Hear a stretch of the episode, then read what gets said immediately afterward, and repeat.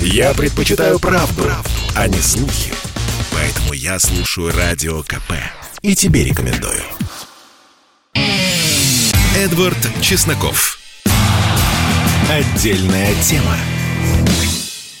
И здравствуйте, друзья. Поговорим о транспорте, хотя кому-то эта тема может показаться странной. Но что же в ней странного, если три четверти простых русских людей ездят на работу не на четырех колесах личного автомобиля, а в трамвае, троллейбусе, автобусе, электричке или чаще всего маршрутном такси. Потому что, ну, давайте называть вещи своими именами, только в Москве, ну, еще может быть там в какой-то мере в паре городов, Питер, Казань, общественный транспорт хоть как-то работает. В остальных городах, причем миллионниках, полутора миллионниках, он работает, ну, в лучшем случае, там, до 10 вечера. В лучшем случае, там, есть какие-то непонятные маршрутки, которые плохо пахнут где ты вынужден передавать вот эти вот заслюнявленные купюры, да, водителю, распространяя эти самые вирусы. И я ж не зря упомянул Казань. Благое дело там сделали. QR-коды ввели на общественном транспорте, по-моему, первым среди городов России. И что же, еще раз, я за QR-коды. Если вот эти вот антикоронавирусные ограничения помогут спасти хоть одну жизнь, а мы достаточно много людей теряем. Вот пару дней назад больше тысячи было в сутки. Так если эти QR-коды хотя бы одну жизнь спасут, а они, видимо, спасут больше, так это хорошо, и это прекрасно. Но вот опять, вполне э, понятная инициатива нашего руководства встречается с таким посредственным исполнением наших любимых чиновников. И нет, друзья мои, это не наброс на Казань, ну, потому что мы примерно знаем, что такое средний российский чиновник. Мы Знаем, э, в каком доме с э, богато пошлыми интерьерами он живет. Мы знаем, что он ездит на работу не на велосипеде и, и даже не на общественном транспорте, а вот на какой-нибудь машине, непонятно на какие деньги тоже купленной. И я думаю, что и в других городах э, чиновники, не только в Казани, привели бы введение QR-кодов, к примеру, такому результату. Но что мы видели? Мы видели чудовищные очереди, когда QR-коды проверяли там, на входе в автобусы, например, в Казань и в, в другие виды общественного транспорта. И возникает вопрос, там с масками, ну, в лучшем случае, четверть людей была, ну, просто по фотографиям. И простой вопрос. Скажите, а вот э, QR-коды, они же чтобы предотвратить распространение коронавируса. А когда люди в этих очередях ждут, когда у них проверят QR-коды, ну, понимаете, э, это приводит к обратному результату. И, господа чиновники, скажите, а если война, например, да, ну вот война, буквально, НАТО там у наших границ бряцает э, своими орудийными прицелами, то что? То как мы будем реагировать на какой-то вот реальный шок? который потребует жестких, быстрых управленческих решений. Вот я не знаю. И непонятно, почему нельзя было это все протестировать. Там, взять какой-нибудь один маршрут автобуса, на нем протестировать. Взять какой-нибудь один э, район города. Да? Потому что, ну, понятно же, что введение по всему полуторамиллионному городу приведет к коллапсу вот этих вот QR-кодов. Без, еще раз, я не против QR-кодов, я за QR-коды. Но система должна работать. Вот в Москве, например, их никто не проверял э, вручную. Ты весной 2020 года приставлял э, свою карточку на метро. Это был, по сути, аналог QR-кода. И если у тебя было разрешение на передвижение с учетом коронавирусных условий, то автоматически тебя пропускали. Вот, и я не понимаю, почему там э, в некоторых регионах, наподобие Татарстана, там сотни миллионов на какой-то цифровой город тратят. Как-то тратят, а толку чуть. Ну, ладно, и мы продолжим э, между тем про общественный транспорт. Поезда. Один из лучших поездов, которым я неоднократно пользовался, он соединял Санкт-Петербург и Москву. Это поезд номер три. Он ходил с 60-х годов то есть э, почти 60 э, лет вот поезд ходит э, понимаете ли, радует людей. Уходил в 11.30 вечера, приходил в 8.30 утра, то есть шел 9 часов, на час больше остальных поездов, и это позволяло тебе выспаться и вот идеально приехать.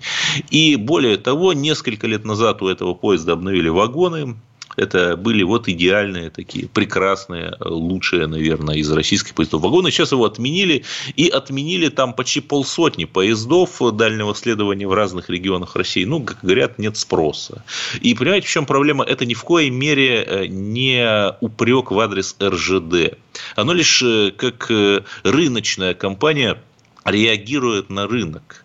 Это вопрос, наверное, нашему там либерально-экономическому блоку правительства. Ведь люди почему не ездят? Почему падает мобильность людей? Потому что падают доходы. А падают доходы, логично, человек э, меньше ездит, э, меньше путешествует, старается сберечь деньги на автобусе поедет за тысячу рублей, трясясь так, чтобы коленки к носу, вместо того, чтобы там две с половиной, три тысячи заплатить за билет на поезд, да? Но э, чиновники из либерально-экономического блока правительства, вот Центробанк, да, ну, Центробанк не правительство, я знаю, но Центробанк у нас занимается таргетированием инфляции. 4% должна быть инфляция, говорит нам Центробанк, и поэтому в экономику не пускаются деньги, и поэтому он сушит денежную массу, а чем меньше в экономике денег, э, тем, э, простите меня, бизнесу хуже развиваться, потому что бизнес как организм, он не может без крови и не может без э, притока свежих веществ, в данном случае денег. Но инфляция у нас уже не 4%, а там официальные данные больше 10%. Ну и вот где Центробанк, там, где вот наш либеральный экономический блок правительства, где Чубайс, ну, сказал бы там что-нибудь Чубайс, там, сказал бы, куда Роснано, почему э, оказалось там сколько, 100 миллиардов рублей со знаком минус, и даже уже облигации Роснано не торгуются. Вот непонятно, да, вот когда как-то вот хотел бы услышать мнение каких-то гуру от экономики, да, либеральных, конечно же, вот они почему-то молчат. Ну, печально, печально. Но вернемся к транспорту. Я ведь не зря об этом заговорил. У нас есть Союз России и Белоруссии. И э, есть, например, город Смоленск, к западу от которого буквально в сотни километров лежат два крупных белорусских города – Орша и Витебск. И как вы думаете, сколько электричек при том, что граница, ну, там со всеми оговорками открыта, можно садиться, ехать, как из э, Тверской области в Московскую, например. Сколько электричек, прямых электричек из Смоленска вышеуказанные белорусские города ходят? Правильный ответ – ноль. Ну, справедливости ради, из Смоленска есть три электрички до платформы Красная. Это последняя пограничная станция перед Беларусью. Вот прямо в лесу такая платформа. Но возникает вопрос, но людям не нужно ехать до э, платформы в лесу. Людям нужно ехать из одного города до другого города. Вот. И э, у нас, вот если мы строим э, союзное государство, да, если мы говорим там о какой-то союзной идентичности, как бы она ни называлась, да, э, то возникает вопрос, вот из Бреста в Тересполь, соответственно, из Белоруссии в Польшу, там до коронакризиса ходило несколько пар электричек в сутки. Но это же, там была настоящая граница – это абсолютно разные были миры. Но, тем не менее, почему-то электрички ходили, а у нас не ходили. Почему мы не можем пустить электрички? Тут, понимаете, тут даже ну, Лукашенко не поругаешь, потому что, например, «Ласточки» из Москвы в Минск, там, по-моему, три или четыре пары в сутки ходят нормально. Но нужно же связывать и промежуточные города, там Смоленск и Витебск, например. Вот совершенно непонятно, Э, почему э, наши чиновники не пустят такие электрички. Не знаю. Может быть, они не в курсе. Может быть, они не в курсе, что существует э, союзное государство России и Белоруссии. Ну, всего можно от чиновников ждать. Может быть, они не в курсе, что если ты вводишь новую систему контроля, неважно, что там, QR-коды или какие-нибудь новые карточки, да, то образуются очереди неизбежно транспорт общественный будет опаздывать. И так далее, и так далее. Вот э, непонятно, почему это невозможно было спрогнозировать, непонятно, почему нельзя было систему такую внедрить поэтапно. Ну и самое главное, наверное, самое печальное, э, нам э, многократно говорили, причем самого высокого уровня, что будет построена высокоскоростная магистраль Москва-Санкт-Петербург. То, что сейчас там Сапсаны бегают, это не высокоскоростная, это просто скоростная. А вот там должна быть высокоскоростная, 2-2,5 часа, то есть почти в два раза быстрее. Сейчас там даже самый быстрый поезд идет, ну, чуть меньше 4 часов было 200 км в час, будет 360 км в час. И вот опять с таким моральным релятивизмом наш любимый э, патриот России Марат Хуснулин э, говорит, э, и причем вот очень непонятно тогда, что вроде как то ли смещается, то ли не смещается, но как бы что читаем э, смещается, сроки строительства, что то ли есть деньги, то ли нет денег. При этом, что забавно, директор фирмы Siemens немецкой, ну да, мы покупаем немецкую технику, несмотря на то, что Германия вводит санкции и Крым не признает, говорит, что к 2028 году э, вот этот самый поезд Siemens будет бегать вот по этой высокоскоростной магистрали. Ну, видимо, опять вот рассинхрон такой. Одни говорят одно, другие другое. В общем, конечно же, нам нужна высокоскоростная магистраль, чтобы э, Россия оставалась единой, эффективной и успешно развивающейся. Ну, мы продолжим наш разговор. Я слушаю «Комсомольскую правду», потому что «Радио КП» — это корреспонденты в 400 городах России. От Южно-Сахалинска до Калининграда. Я слушаю «Радио КП» и тебе рекомендую. Эдвард Чесноков. Отдельная тема. Знаете ли вы, друзья, что такое клубняк? Нет, не то порочное место пребывания в клубе, о чем вы подумали. Это просто некое растение, у которого есть клубень. И это мы знаем благодаря словарю живого великорусского языка, толковому словарю, который составил Владимир Иванович Даль. И почему я об этом заговорил? Да потому что сегодня, 22 ноября, по новому стилю, ровно 220 лет назад он родился. И знаете что? Вот наш Минкульт отметил это юбилейное празднование столь же масштабно, как он отметил столетие со дня гибели Гумилева, или двухсотлетие со дня рождения Лермонтова, но ведь, к счастью, есть мы, и мы сами отметим. Э, у нас э, э, на линии доктор филологических наук, профессор Государственного института русского языка имени Пушкина Наталья Брагина. Наталья Георгиевна, здравствуйте.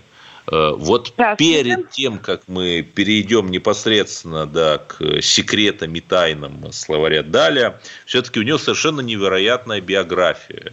У меня такое ощущение, что вот это просто человек масштаба титанов Возрождения. То есть он был и боевым офицером, он был другом Пушкина, который провел с ним последний день жизни.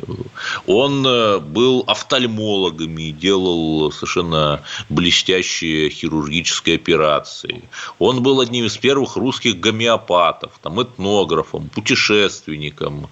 Э, совершенно вот меня поражает масштаб личности Дали, а вас? Э, ну, вы знаете, я думаю, что э, сложно не поразиться, потому что все, кто вот, ну, углубляется в биографию Даля, э, в общем-то, приходят в некоторое оцепенение. Э, потому что, ну, и даже современники говорили, что ему удавалось абсолютно все – вот за что Даль брался, то ему удавалось. Он же еще и, можно сказать, полиглот был, он знал много языков, но это да, еще, 12 конечно, языков. Семья была, да, семья была такая, вот в детстве его еще так хорошо воспитывали, поэтому некоторая даже традиция э, знания многих языков, она у него еще и семейная в какой-то степени. Вот. А масштаб личности, да, он, он, у него еще был при этом прекрасный голос, он пел, вот, э, он умел хорошо подражать и пародировать, и по воспоминаниям он мог жужжать, как муха, или пищать, как комар. Э, вот, вот такие маленькие детальки. Да, а, совершенно Он умел потрясающе. сделать предку. Э, э, он был неплохим плотником, и у него, вот я уже в принципе говорила, но это достаточно известная вещь, у него правая и левая рука были одинаково хорошо развиты, поэтому это помогало ему делать операции, это помогало ему э, быть хорошим, очень хорошим, очень, как нынче говорят, востребованным врачом. Да, это совершенно, конечно, колоссально. И что главное, вот очень многие русские гении э, умерли в достаточно молодом возрасте, но Даль тоже русский гений, еще раз повторю, масштаба Титанов Возрождения, он вот 70 лет прожил, застал целую эпоху. И еще что интересно, перед тем, как мы к его словарю перейдем, с которого я начал, ведь он же был достаточно иностранного происхождения, да, датчане, его... Да, э, датчане. Под... Э, да. И мать из э, там, там французской и немецкой кровь была, поэтому, да, он был, в общем-то, он был лютеранином да. до конца. Но при этом он был русским патриотом и считал, что вот нация определяется через язык.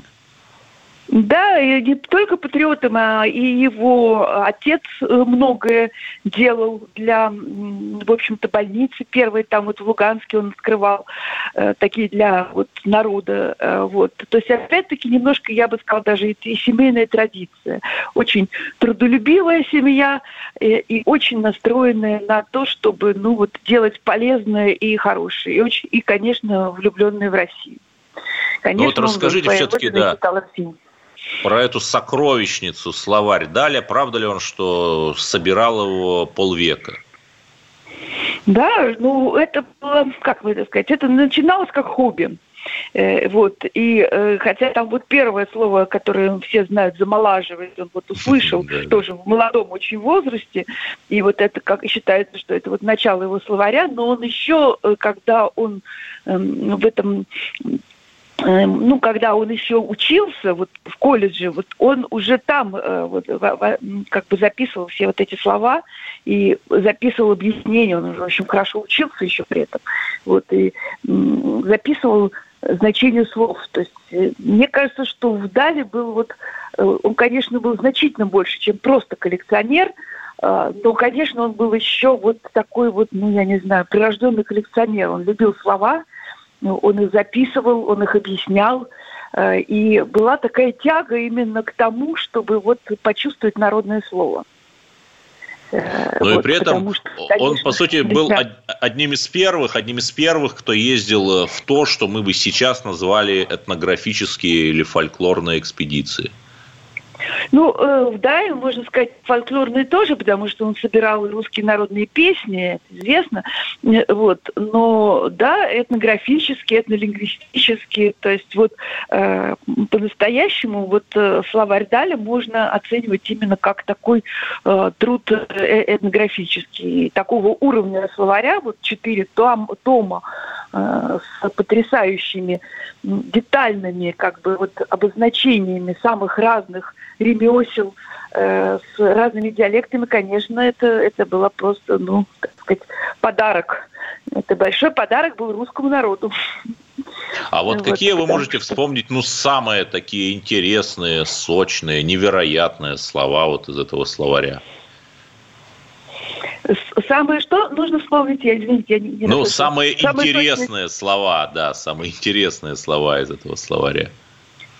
Ну, в словаре э, надо, конечно, посмотреть. Э, вот, например, там насчитывается до 40 названий рыболовных снастей. Э, вот. Четко совершенно расписаны самые названия вот горы. Там вершина горы, ну, какая-то часть горы и так далее. То есть вот он как бы детально это расписывал, но это просто можно взять это гнездо, и, и смотреть. Ну, а кроме того, конечно, то, о чем часто любят говорить, вот в связи с словарем Дали, он еще и сам придумывал слова. Он, конечно, не очень любил э, заимствования и пытался от них всячески уйти. Э, вот. И насколько он э, хотел э, как бы сохранить вот этот русский дух, что ли, в, в своем словаре, что иногда он придумывал, дописывал, скажем так, и за русский народ э, вот э, какие-то слова. И до сих ну, пор вот, да, это кстати, вот футуристы придуманных слов было. Да, футу футуристы ну, вот очень ценили Даля за словотворчество, потому что они в Серебряном веке, по сути, чем-то похожим занимались. Там Велимир Хлебников, да да, да, конечно. Некоторое продолжение вот этого изобретательства было у Хлебникова, но до далее это был, конечно, Шишков, адмирал Шишков, который тоже вот э, пытался э, сохранять славянские корни и, соответственно, вот э, придумывал слова. Вот, но Шишков просто придумывал слова, э, как бы предлагал их вместо заимствованных, а далее... Ну, от ума, а не от народа.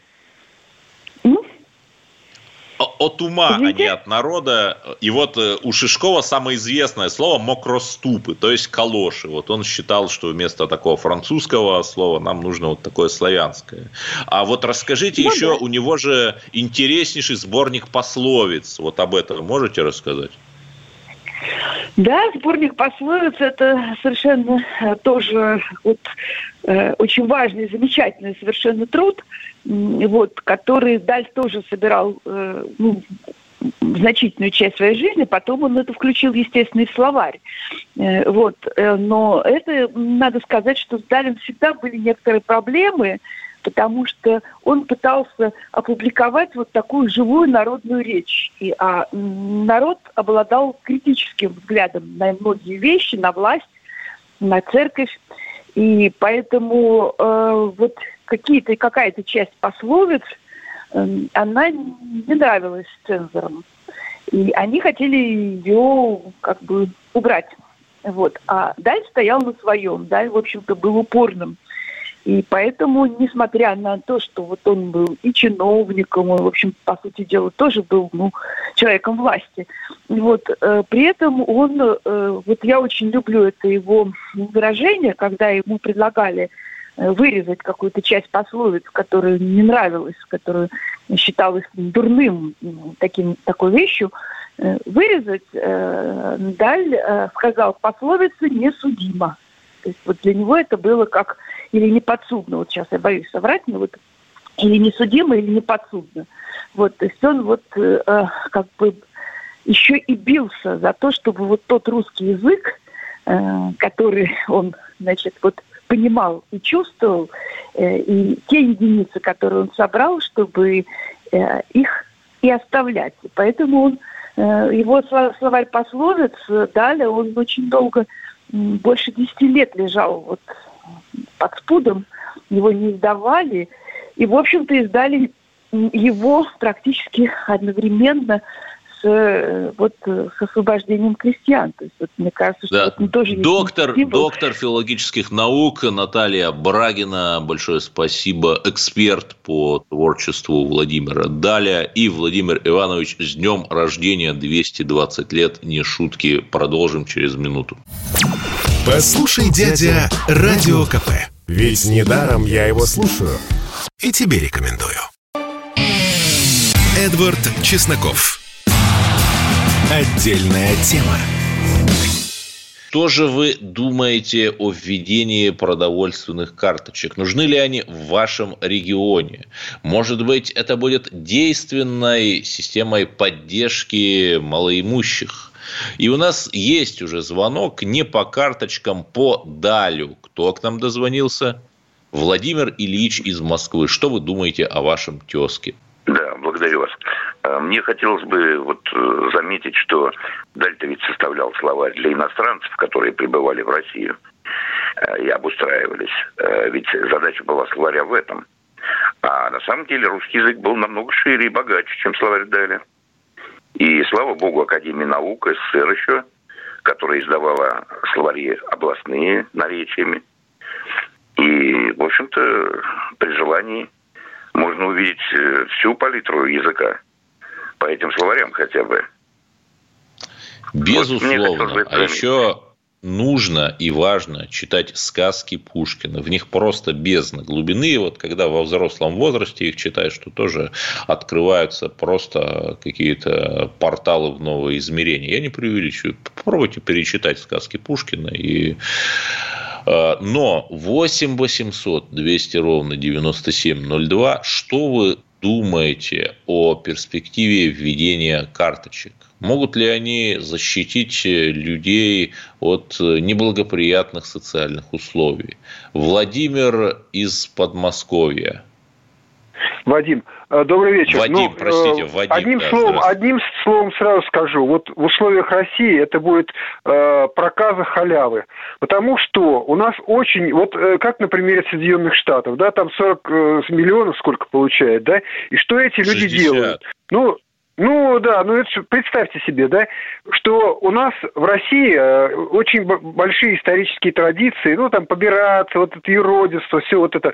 Многие люди живут э, в каких-то, есть э, в каких-то полусельских местностях, э, теневая экономика, якобы они без доходов и все такое. В однородном обществе типа Швеции это можно сделать. В России есть специ... специфические очень группа населения, ну не буду их называть, там поют, пляшут которые.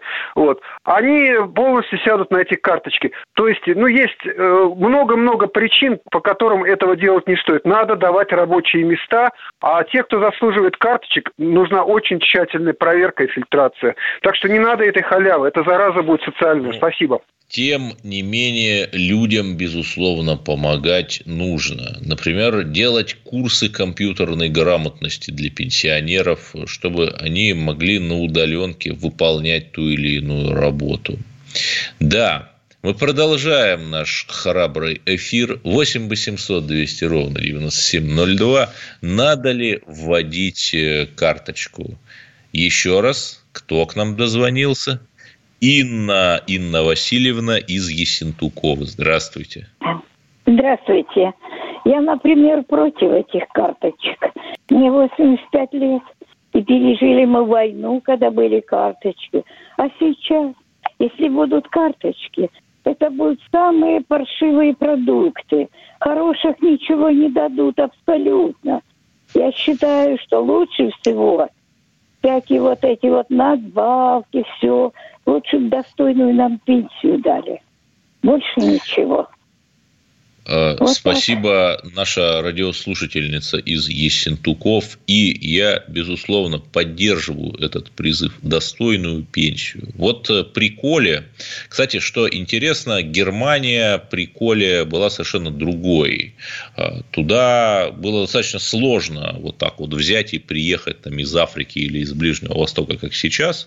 Напротив, она миллионами принимала русских немцев, которые были воспитаны в христианской культуре, которые знали немецкий язык, которые готовы были интегрироваться в общество, там, владели а, рабочими специальностями, иногда даже лучше немцев. В силу своей религиозности они были многодетными.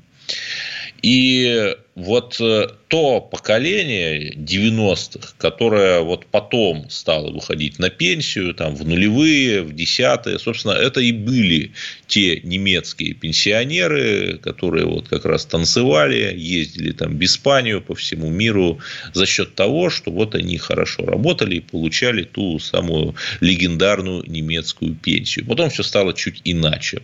8 800 200 ровно 9702. Надо ли нам вводить получить продовольственные карточки.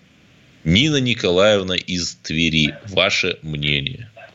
Мое мнение, я совершенно согласна вот с предыдущей женщиной. Совершенно эти карточки они не нужны, поскольку это будет, э, чтобы обсчитать, и э, количество кому давать, кому не давать, на рубль там будет разница. Понимаете, есть как у нас обычно делают. Поэтому нужно делать достойную жизнь, достойную пенсию, достойную работу, чтобы люди имели. А остальное все, это ни к чему. Да, как-то люди все резко против карточек настроены. Но при том я не вижу проблемы, если эмитировать э, некое количество денег на карты, например, многодетных семей. Надо же нам поддерживать многодетные семьи. И чтобы они на эти деньги могли купить местную российскую продукцию. Александр из Ставрополя. Здравствуйте. Ага. Здравствуйте. Ваше мнение? Мое мнение такое. Наше правительство, наша страна кидается со стороны в сторону, как раненый зверь. Не знает, за чего хвататься. Почему? От жадности своей. Вот. И поэтому поет нам песню «Мы готовы сдвинуть бетонные горы». Ну, традицию свято храня. Мы заводим опять разговоры, и бушует река Болтовня. Да, Мне спасибо понял? за ваше стихотворение. Тем не менее, знаете, вот когда в э, августе-сентябре выдали целевую поддержку 10 тысяч рублей, я не вижу проблем, кому от этого стало хуже в конце концов. Или когда в Москве, например, Собянин ветеранам войны к 80-летию Московской битвы выплатил 40 э, тысяч рублей. Ну, это же хорошо Двойная, э, кстати, надбавка 40 тысяч рублей. Что плохого в этом? Давайте смотреть позитив. Вы его не видите, и это печально. 8 800 200 ровно 9702. Станислав из Краснодара. Ваше мнение касаемо карточек. А, алло, здравствуйте. Вы знаете, я к карточкам отрицательно отношусь, потому что я помню карточки перестроечных времен, и когда государство начинает контролировать что-то, это значит э, хана нашему продовольствию. Как сказали, будут контролировать и мониторить цены на продукты, так цены на продукты и начали все время расти. Вот интересно, почему степи э, э какие-то мы отдаем казахам в аренду на 50 лет. Почему бы товарищу Алиханову Но... не ну, формировать студенческие отряды для э, покорения простор нашей неосвоенной родине и не отправлять туда э, на освоение наших земель уже, Пробовали для... уже, отправляли уже, понимаете, отправляли уже студотряды на Целину, ну, как-то вот распахали Целину. Потом оказалось, что распахали неправильно, началось опустынивание. Тут вот хорошо, знаете, говорить, так бросится кончится так фразой, а кого, каких студентов отправлять, какую молодежь, ту, которую на митинге Навального ходила, ну, не знаю, не знаю. Еще у нас есть звонок Клавдия Алексеевна из Московской области. Здравствуйте, меня зовут Клавдия Алексеевна. С Московской области, потому что я на изоляции живу здесь на даче. Я против карточек. Вот мы здесь нас много здесь пенсионеров на даче живет. У нас по 12 соток, нам за 70. Но мы все выращиваем на своих дачах э, всевозможные овощи, фрукты, делаем заготовки. Мы э, не совсем здоровые люди. Вот я на данном этапе, э, ну, практически слепой человек. Все равно я подхожу к грядке с чесноком и на ощупь пропалываю грядку. Но я чесночок выращиваю. Но у нас очень много более молодых пенсионеров, которые запустили свои, э, свою землю, не хотят ничего делать. Им подавай карточки? Нет.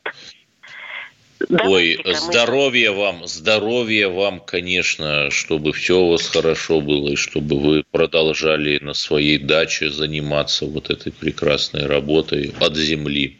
Константин из Санкт-Петербурга. Здравствуйте. Добрый вечер. И да, я да. хотел вот сказать, что я не против э, адресной помощи, которую вот э, перед э, осенью выдавал президентские эти выплаты. Они были направлены на поддержание, например, детей, которые идут в школу. Например, нам вот реально это очень помогло, потому что у нас э, сбор первоклассников в школу обошелся в 20 тысяч, но и 10 эти были подарены государством. Это, в принципе, неплохо насчет карточек. И, конечно, я помню эту систему давнишнюю, 90-х годов, э, ну, она как бы, если она действительно будет также адресно направленная, без потерь куда-то налево, кому-то дали карточку, а кто-то ее не взял, и она ушла в другую сторону, ну вот против этого надо контролировать это нужно как-то да.